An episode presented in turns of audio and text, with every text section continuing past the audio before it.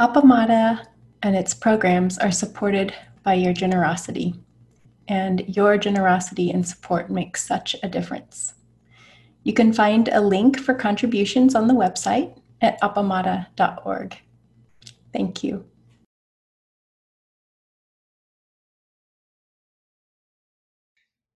In about 10 days, we'll begin our annual year long precepts program. So, once a year, we offer uh, an immersive practice in the precepts, which are the Buddhist ethical conduct. Um, and it's a fundamental part of our um, study and practice here at Appamada. So the, the uh, program meets for once a month uh, for 12 months. And at the end, there's an opportunity, if you so wish, to um, fully receive the precepts in a ceremonial fashion at the precept ceremony.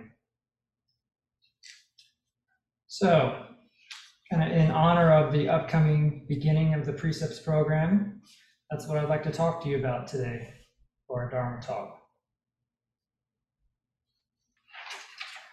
So the Buddha Dharma has three aspects traditionally dana, or giving, sila, or precepts, ethical conduct, and bhavana, cultivation or meditation practice. Um, the, the Theravadan teacher, Ajahn Chah, who's famous for being Jack Kornfield's teacher, uh, once remarked, um, he remarked about the Buddha Dharma having these three aspects. Um, but noted that uh, when Westerners come to practice, often they aren't interested in giving or dana, that is, or in sila, the precepts. They just seem to be interested in meditation. All right, that seems to be the meat of it, at least in our Western culture. We, we think, okay, I want to do this real practice. Um, giving and precept study don't, doesn't seem like the real practice. It seems like the window dressing. but that's not traditionally how it's been. And I'm, I'm using this text from Reb Anderson, Being Upright. This is not the book that we will use in the, in the precepts program, but it's another one on um, the Bodhisattva precepts. And he talks about his time with Suzuki Roshi. So Reb Anderson has Dharma transmission in Suzuki Roshi's lineage and practiced with him going back into the, the 60s at San Francisco Zen Center. He was also the abbot of the city center and has held kind of a lot of leadership roles in that tradition. And Reb talks a lot uh, he recounts the story of how he came to know Suzuki Roshi and how he worked with him um, as his teacher. And it involved just a lot of him spending time with him. Very little formal teaching given out to him, more observing how he acted and what he did. And one of the things that, that Reb remarks about is that when Suzuki Roshi was diagnosed with his uh, what would be a fatal illness, cancer, um, he continued his practice, he continued his teaching. And Reb noted that he seemed to pour himself into his teaching um, with even more vigor, perhaps seeming to know that his time was limited and he needed to get out what he wanted to. What Reb noted that was most interesting, though, is what Suzuki Roshi taught, what he began to speak about more often. And that was the Buddhist precepts, Sila. When it came down to what was important and what he had to say, he began talking more and more about the precepts. Similarly, uh, when Reb received the Dharma transmission in the early 80s, that was after 16 years of practice. He received Dharma transmission, which includes precepts transmission in a formal ceremony. In Dharma transmission, he was given a robe, a bowl, and ceremonial objects, which is traditional, and receives the teachings that illuminate the practice of enlightenment. And in that process, he becomes an ancestor of the tradition. He comes to represent the Buddha's body. In that ceremony, in precepts transmission, he's entrusted to not only practice with, but to protect the precepts. And that's how the lineage continues. Here, I'll read from Reb's words for a moment. In the process of studying for this ceremony, I had my first glimpse of the deeper significance of the Bodhisattva precepts. I read in a document called the Kechi the blood vein, quote, it was revealed and affirmed to the teacher Myozen that the precept vein of the Bodhisattva is the single great condition of the Zen gate. Receiving the precepts of the Bodhisattva is the single unique cause and condition of entering into Zen. I was surprised. This had not been emphasized during my 16 years of practice.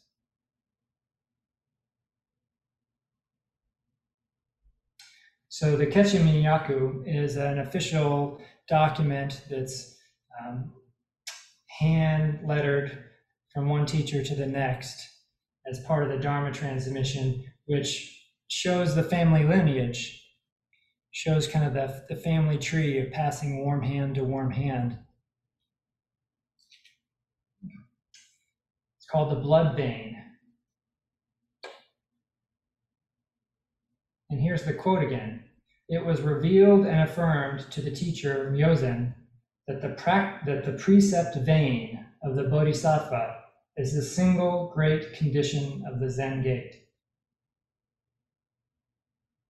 That vein, that transmission, what he's saying, what is passed along is ethical conduct. That's what's actually transmitted. It's a way of being. The single great condition of the Zen gate. So the precepts we say are a gift we receive. They're not something that we do, they're not something that we're scolded to not do. But it's a gift passed down, warm hand to warm hand. It's been said something to the effect of, you know, the precepts or ethical Buddhist conduct is the Buddha. That's what a Buddha is someone who acts that way. There's a quote from Shakyamuni Buddha What good is there in revering me and my teaching if you are all the while violating the precepts? The 16 great Bodhisattva precepts are the gate to authentic practice. They offer a way to bring the stillness and silence of sitting into active expression in everyday affairs. A way for compassion to enter all, li- all aspects of our lives. They are the life vein of upright sitting. These precepts are intended for those who dedicate their lives to the liberation of all beings. Isn't that interesting? That the precepts are a way to bring the stillness and silence of sitting into active expression in everyday affairs. We always talk about um, we're not here to, to get good at meditating. Right? Um, what good does that do anyone? I don't know.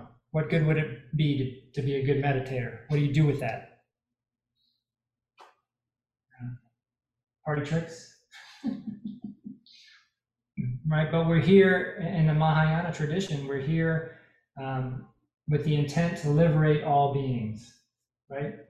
With the intent to find liberation, freedom from suffering for ourselves and others. So, how do you take that insight, that meditative practice out into the world?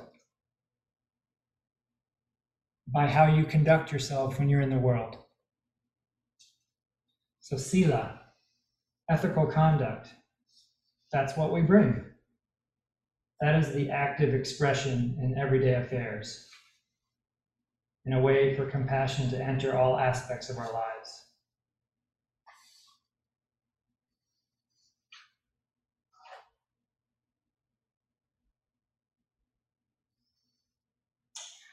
So, receiving the precepts is something we take very seriously in our traditions.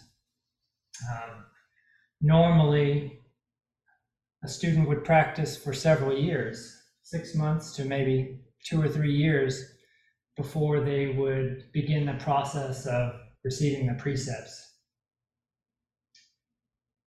And normally, this is done with permission from the teacher. It's something that's carefully considered, it's asked for by the student.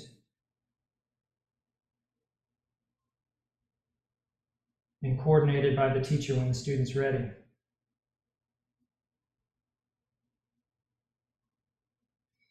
So, in that way, it's the way that Buddhist practitioners begin. This is how we begin with a framework, an ethical framework that helps scaffold us and support our, our awakening, our opening. Um, the small mind is a tricky little thing. We can rationalize all kinds of things. Right? But having an ethical scaffolding or framework to keep us safe, to keep us from going astray,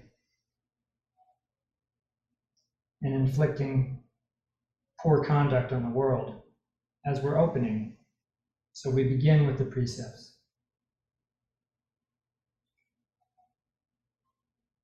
During this uh, precept study and time, it's traditional for those uh, to begin sowing. Those were those two practices were tied together. So sewing a rakusu, which is the small you know, symbolic robe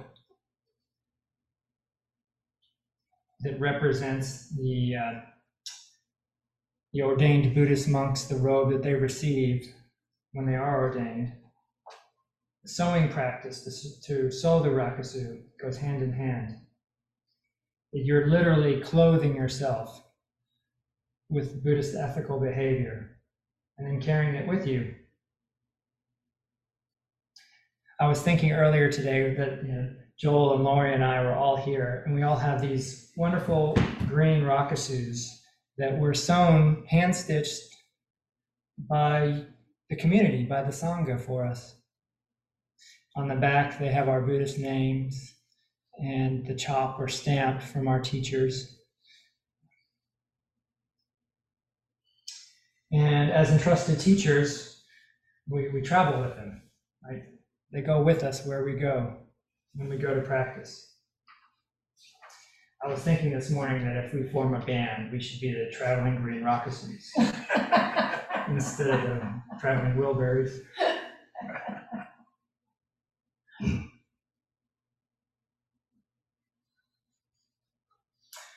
So, receiving the precepts, receiving these gifts, is an initiation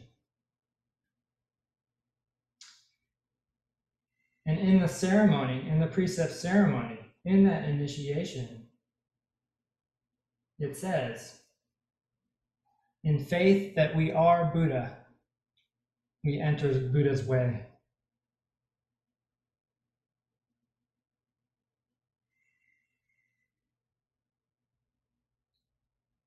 So once again, we'll begin a, a program, a year-long precepts program that allows practitioners to immerse, uh, immerse themselves in the study of the precepts for this year.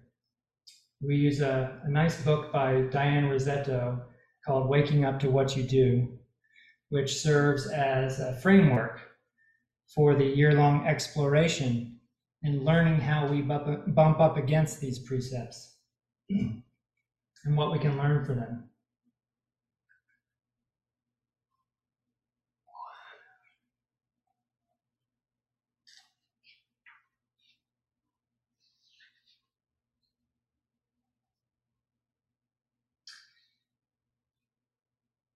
Reb talks in here about how we actually work with the precepts. How do we perceive them? And for that, it's necessary to understand the uh, what's called the two truths of the middle way, or Madhyamika. And those two truths are conventional wisdom, or conventional truth, and ultimate truth, from Reb. Conventional truth refers to our everyday common sense understanding of the existence of things. In this context, the precepts are primarily concerned with doing and not doing, and with good and bad. Ultimate truth is not circumscribed by human thought or judgment, with all its fallibility. Thus, the ultimate meaning of the precepts transcends ordinary reality and is beyond action or non action. Understanding the conventional meaning of the Bodhisattva precepts is absolutely necessary, but is not sufficient for realizing the ultimate goal of the Bodhisattva. As Nagarjuna, how do you pronounce his name? As Nagarjuna says, Without a foundation in conventional truth, the significance of the ultimate cannot be taught. Without understanding the significance of the ultimate, liberation is not achieved. With a thorough understanding of the literal and conventional import of these great precepts as our point of departure, we must step forth and enter the realm of their ultimate meaning.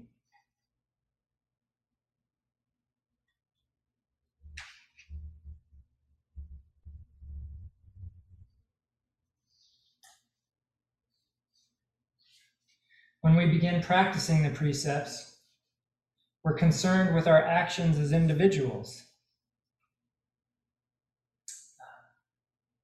For example, you know, one of the precepts is not to lie or not to steal, or framed in a positive light, as Diane Rizzetto does, and the way we, we study them, is to take up the way of speaking truthfully. And so that's the conventional truth. When we begin practicing the precepts, we're concerned with our actions as individuals. Am I speaking truthfully? We take meticulous care in all of our dealings not to lie, not to take anything that is not rightfully intended for us, and not to harm others. We consider all the circumstances surrounding our behavior and, in consultation with others, make careful moral judgments. Through such deliberations, we make our best personal effort to fulfill the literal meaning of the precepts we live in the world of right and wrong, good and evil, the conventional world.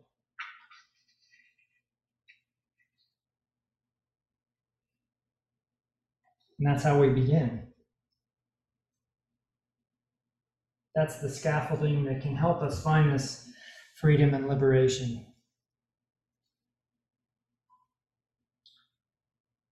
So, all are invited to participate to study the precepts with us for this year. Those who have taken the class before are invited and welcome to return. Appamada always had the rule policy. There we go. Appamada always had the policy that um, before we started the, the, the Dana model or gener- generosity model, there was a, a significant charge to do the year-long precepts program, but we always had the policy that anyone who had started it or completed it could come back every year. And people, people often did go through the program two times or three times because we felt it's that important, or they felt it was that important. No one dragged them, make them come back. Now, with the generosity model, there's no charge specifically for the program. But again, we emphasize that all those who have participated in the past are welcome. Come back, explore it again with us, and see how it's changed. Uh, You, you mentioned um, that it's starting in July. Could you give the date and what days it will be occurring on? Is that, is- will it be a repeating pattern?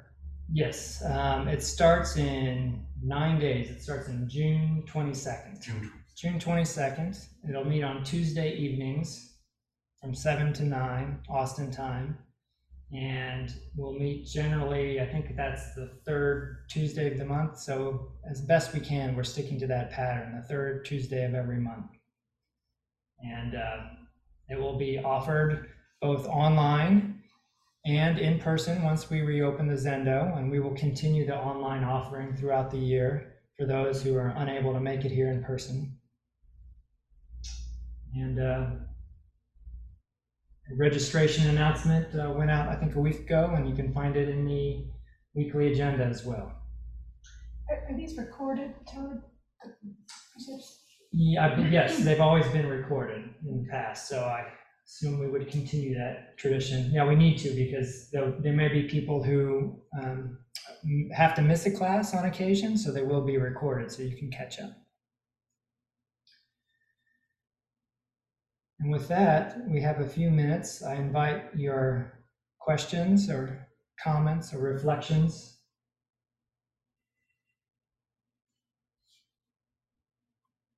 So Nancy, I think Nancy is doing the job of being monitor for us. Thank you very much.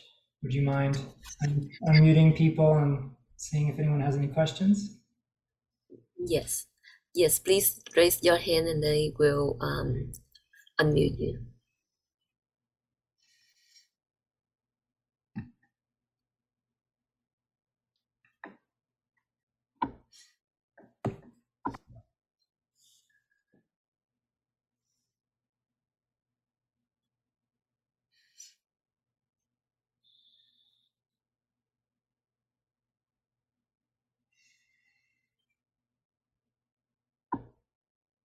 Hi, Joan.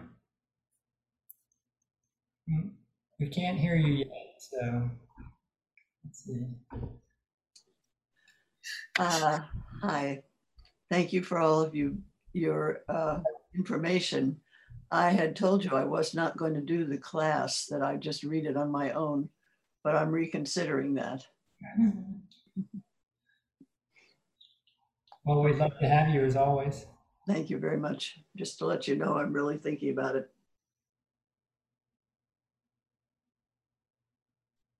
All right, if there's nothing else, then we'll wrap up our program. Thank you.